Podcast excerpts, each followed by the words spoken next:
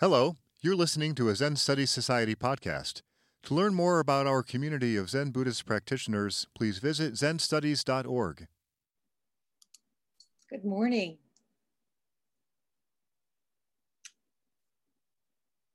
This morning's Sunday talk will be given by Chigon Roshi, and he will lead the discussion. I will be leaving for Daibosatsu Zendo tomorrow and we'll be there for anniversary session and hope to see all of you, if not in person, on Zoom at that time.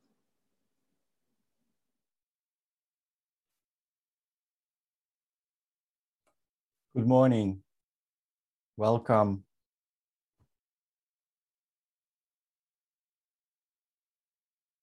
To the last Sunday of the month of June. Time flies. We hear that quite often. And here in the Northern Hemisphere, where I find myself, and probably a good number of you also find yourselves, summer has come last week, the solstice came, and the days are already getting shorter once again. Yet we are aware also of this record breaking heat. Heat in the northwest of the United States, never experienced before. So nature tries to teach us something here that can also be clearly applied to our practice. Even though the days are getting shorter, there's less sunlight. The cumulative effect, the being steeped in the heat, the retention of the heat, the becoming the heat, is like in our practice as we come closer and closer to be fully, fully permeated by it. Heat is just one image of that nature. Sometimes it is also said in, in a simile that if you walk even through the finest of mist long enough,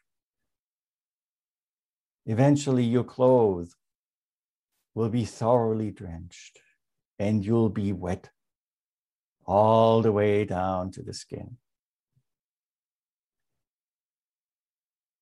So today,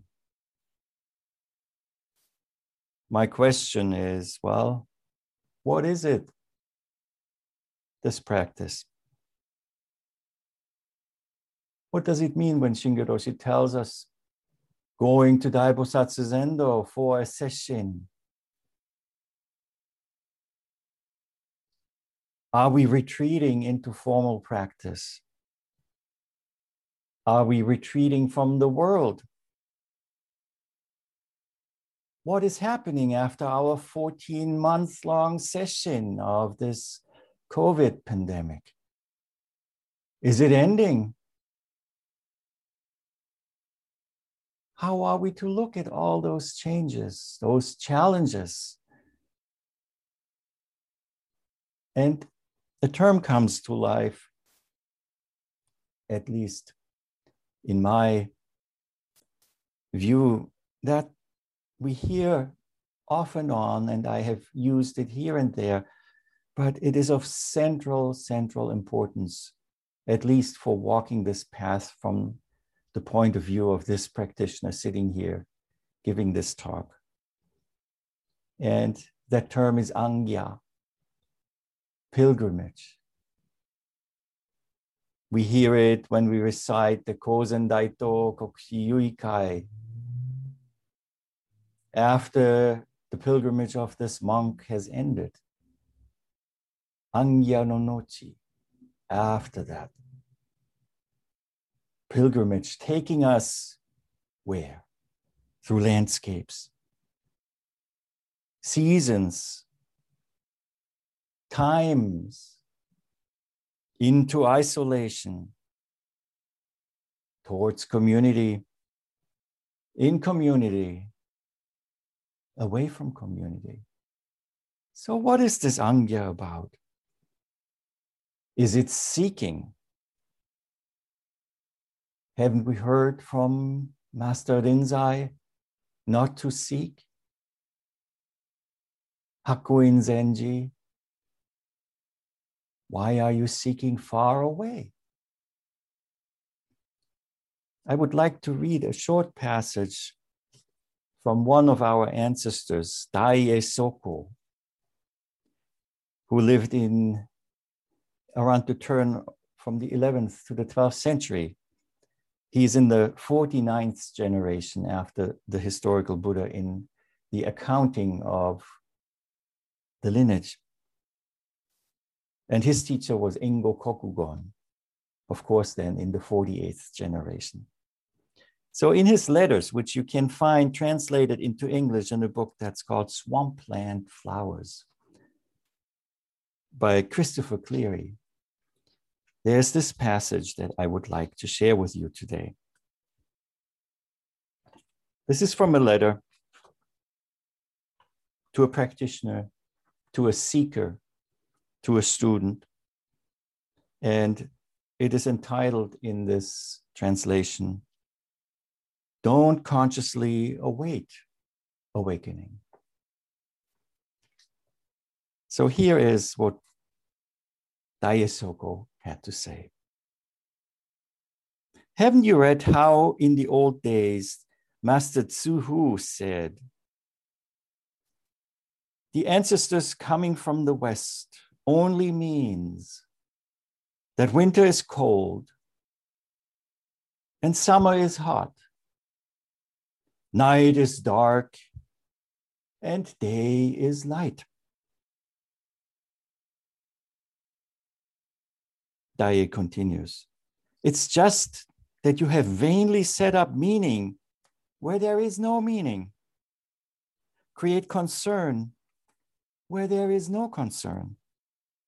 Impose inside and outside where there is no inside or outside.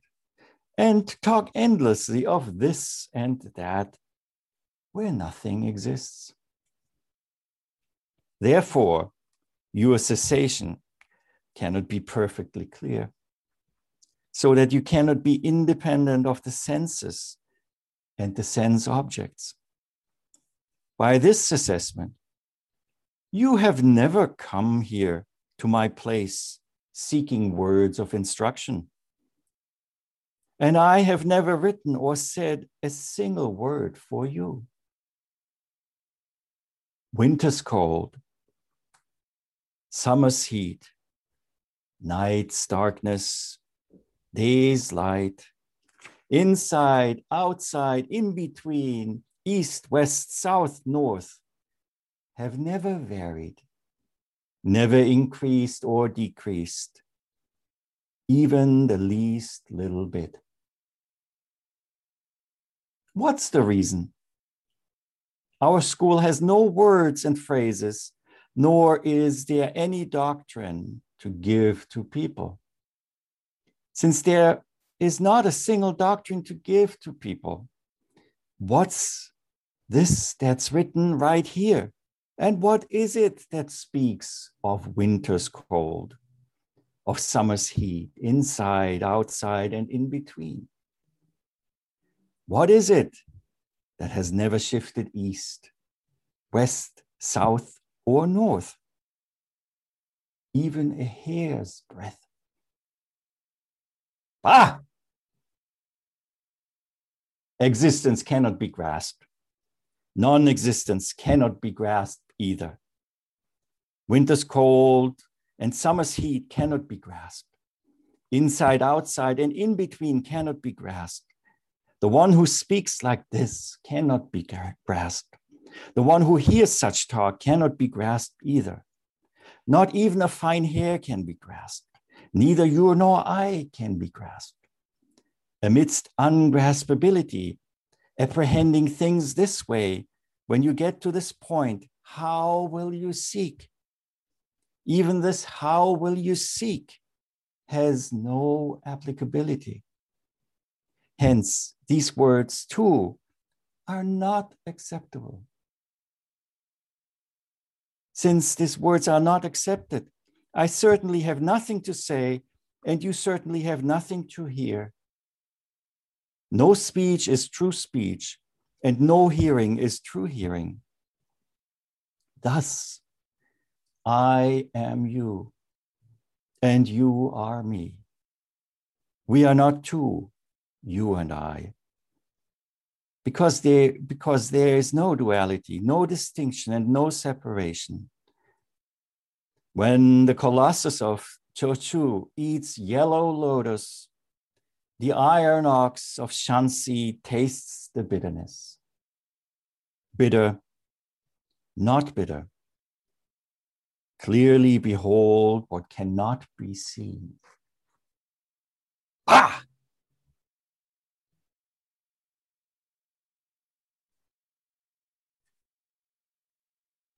We might complain about the heat.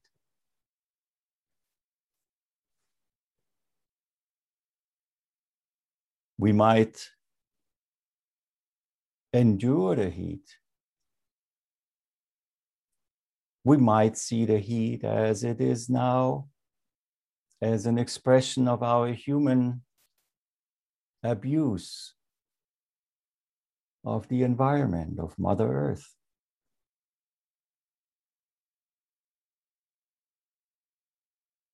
Hot and cold, bright and dark.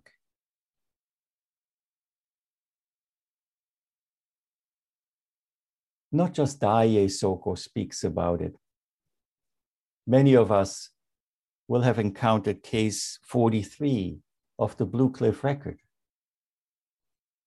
A monk said to Tozan Ryokai, Cold and heat descend upon us. How can we, can we avoid them? Tozan replied, Why don't you go where there is no cold or heat? The monk said, Where is the place where there is no cold or heat? Tozan Ryokai said, When cold, let it be so cold that it kills you.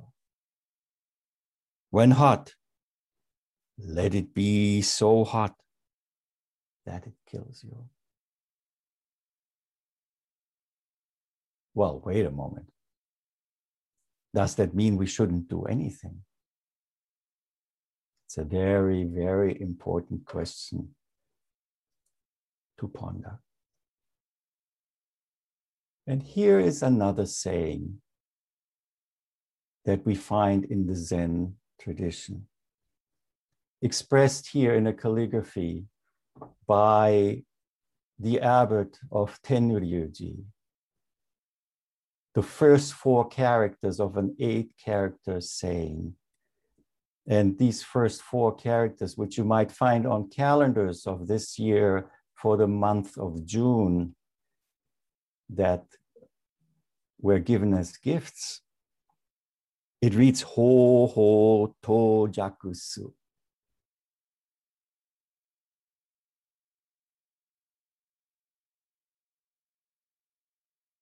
Ho is step, step, firmly step on the ground.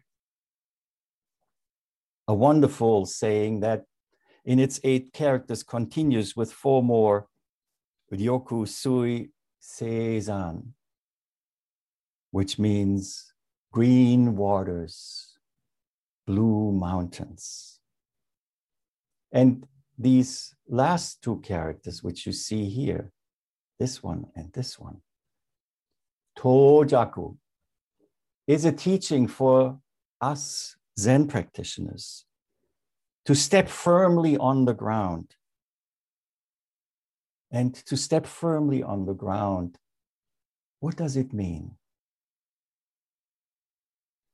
To create connection, to create relationship, to create awareness of, of course, how we take each of these steps. Why is there an issue of climate change? Because we did not walk carefully. We trampled for many years, firmly sitting in our self centered point of view of how can I indulge myself just a little longer not feeling the interconnection, the causality of being. We've been trampling around way too long. We hear in this practice about not leaving traces.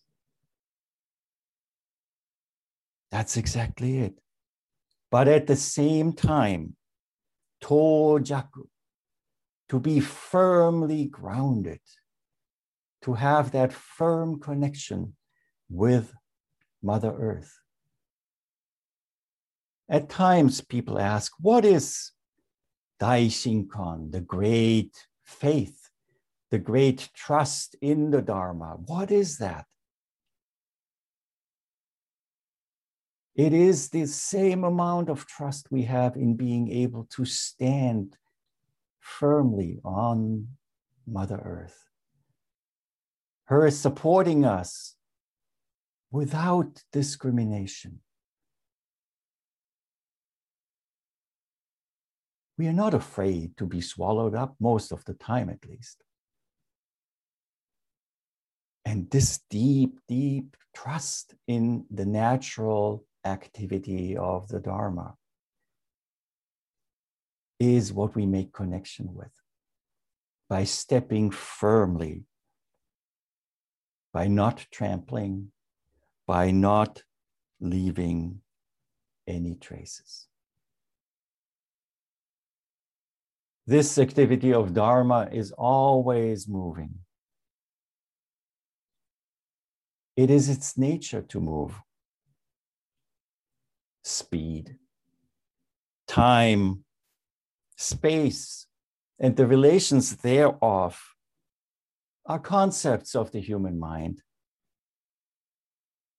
And because of that, they are dimensionally limited. As soon as dimension becomes any different than endless dimension, beginningless dimension, life becomes other than universal life.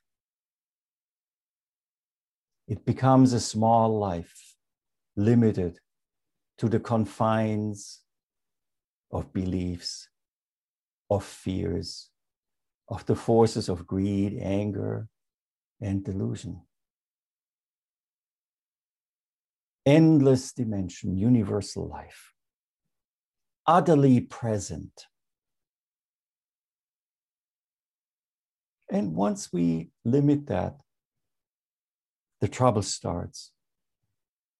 As I said, we call it delusion. We can also call it ignorance. Ignorance of what is obviously holding us here, sitting wherever we are sitting, standing wherever we are standing, firmly grounded. As soon as we take our ideas for real, for objects, we leave the relational activity of the Dharma. Let's think of an example. Opposition to what we don't like. We call it sometimes pushback. And just by that, we know two dimensional pushback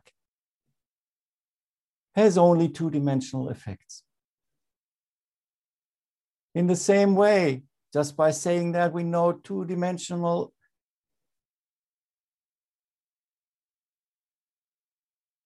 complete, unquestioned affirmation is just the same thing, turned 180 degrees, but still the limited activity. Larger issues cannot ultimately be addressed in this two dimensional way, only prolonged. Pushing, pulling, pushing, pulling, pushing, pulling on this flat plane. Yet, shall we just die from the heat and not do anything? Of course not. We need two dimensional symptomatic treatment at times to save life, to have the ability to live on for deeper changes to come. When health and life are at stake, medicine becomes necessary. And then, when we are strong enough, we can go forward in good health and begin the heavy lifting. Still treading lightly, firmly connected with the ground of the Dharma that supports us.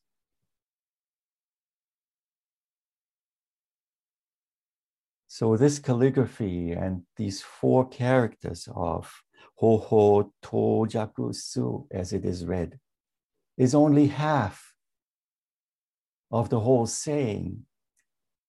And it befits our practice. Not even half needs to be said. And what we discover is that what is not shown,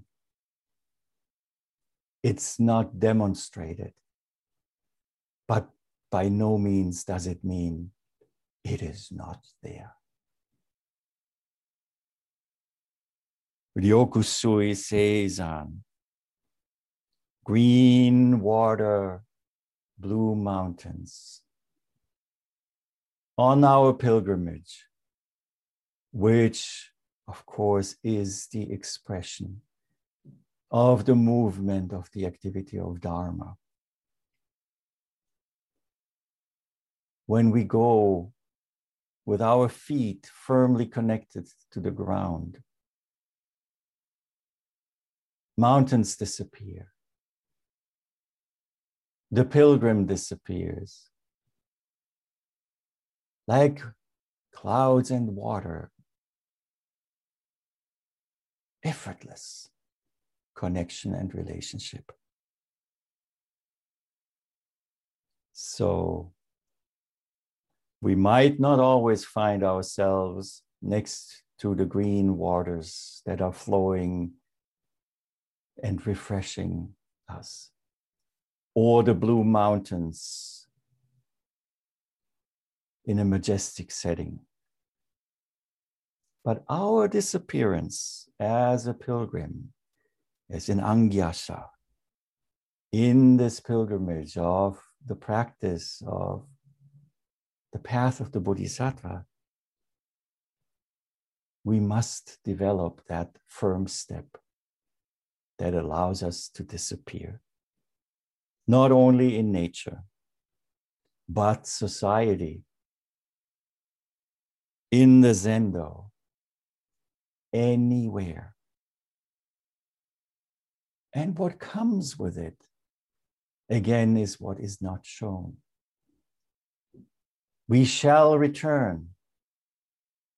We shall awaken again to the consciousness and the awareness of those beautiful blue mountains, those refreshing green waters, along with the need to see where our bodhisattva energy can be expended to alleviate suffering to dispense medicine, to take on pain and burdens. So that overall, the activity of Dharma will be what all of our pilgrimage is. The gratitude that comes with this reappearance here in this human world, despite all of the challenges that we might have to face. From my point of experience, is as endless as the challenges might be. The appreciation of this wonderful unfolding of human life, of all other life, of every being, stone, trees, dark matter, whatever we might call it, can only be responded to with the action of thank you, giving ourselves fully away to the best of our abilities.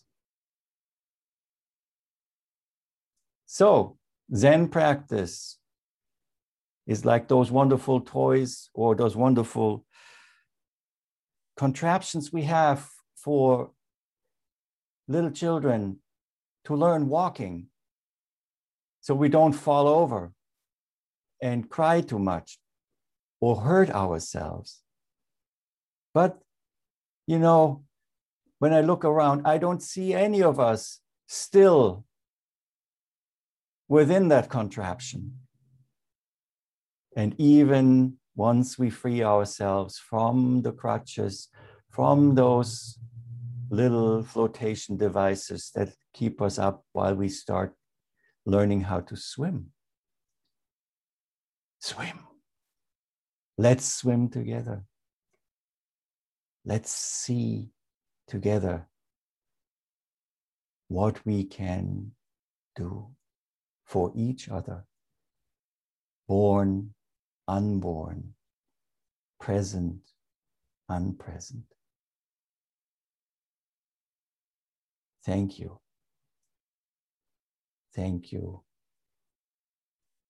Thank you.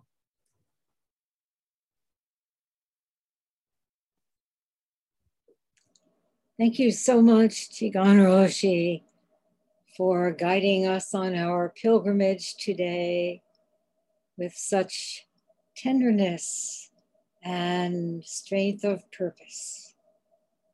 Thank you. And thank you to everyone who spoke with wonderful examples. And now let us go to reciting the great vows for all. This has been a Zen Study Society podcast. If you found it to be of interest, please consider making a donation by visiting zenstudies.org/donate. Thank you for listening.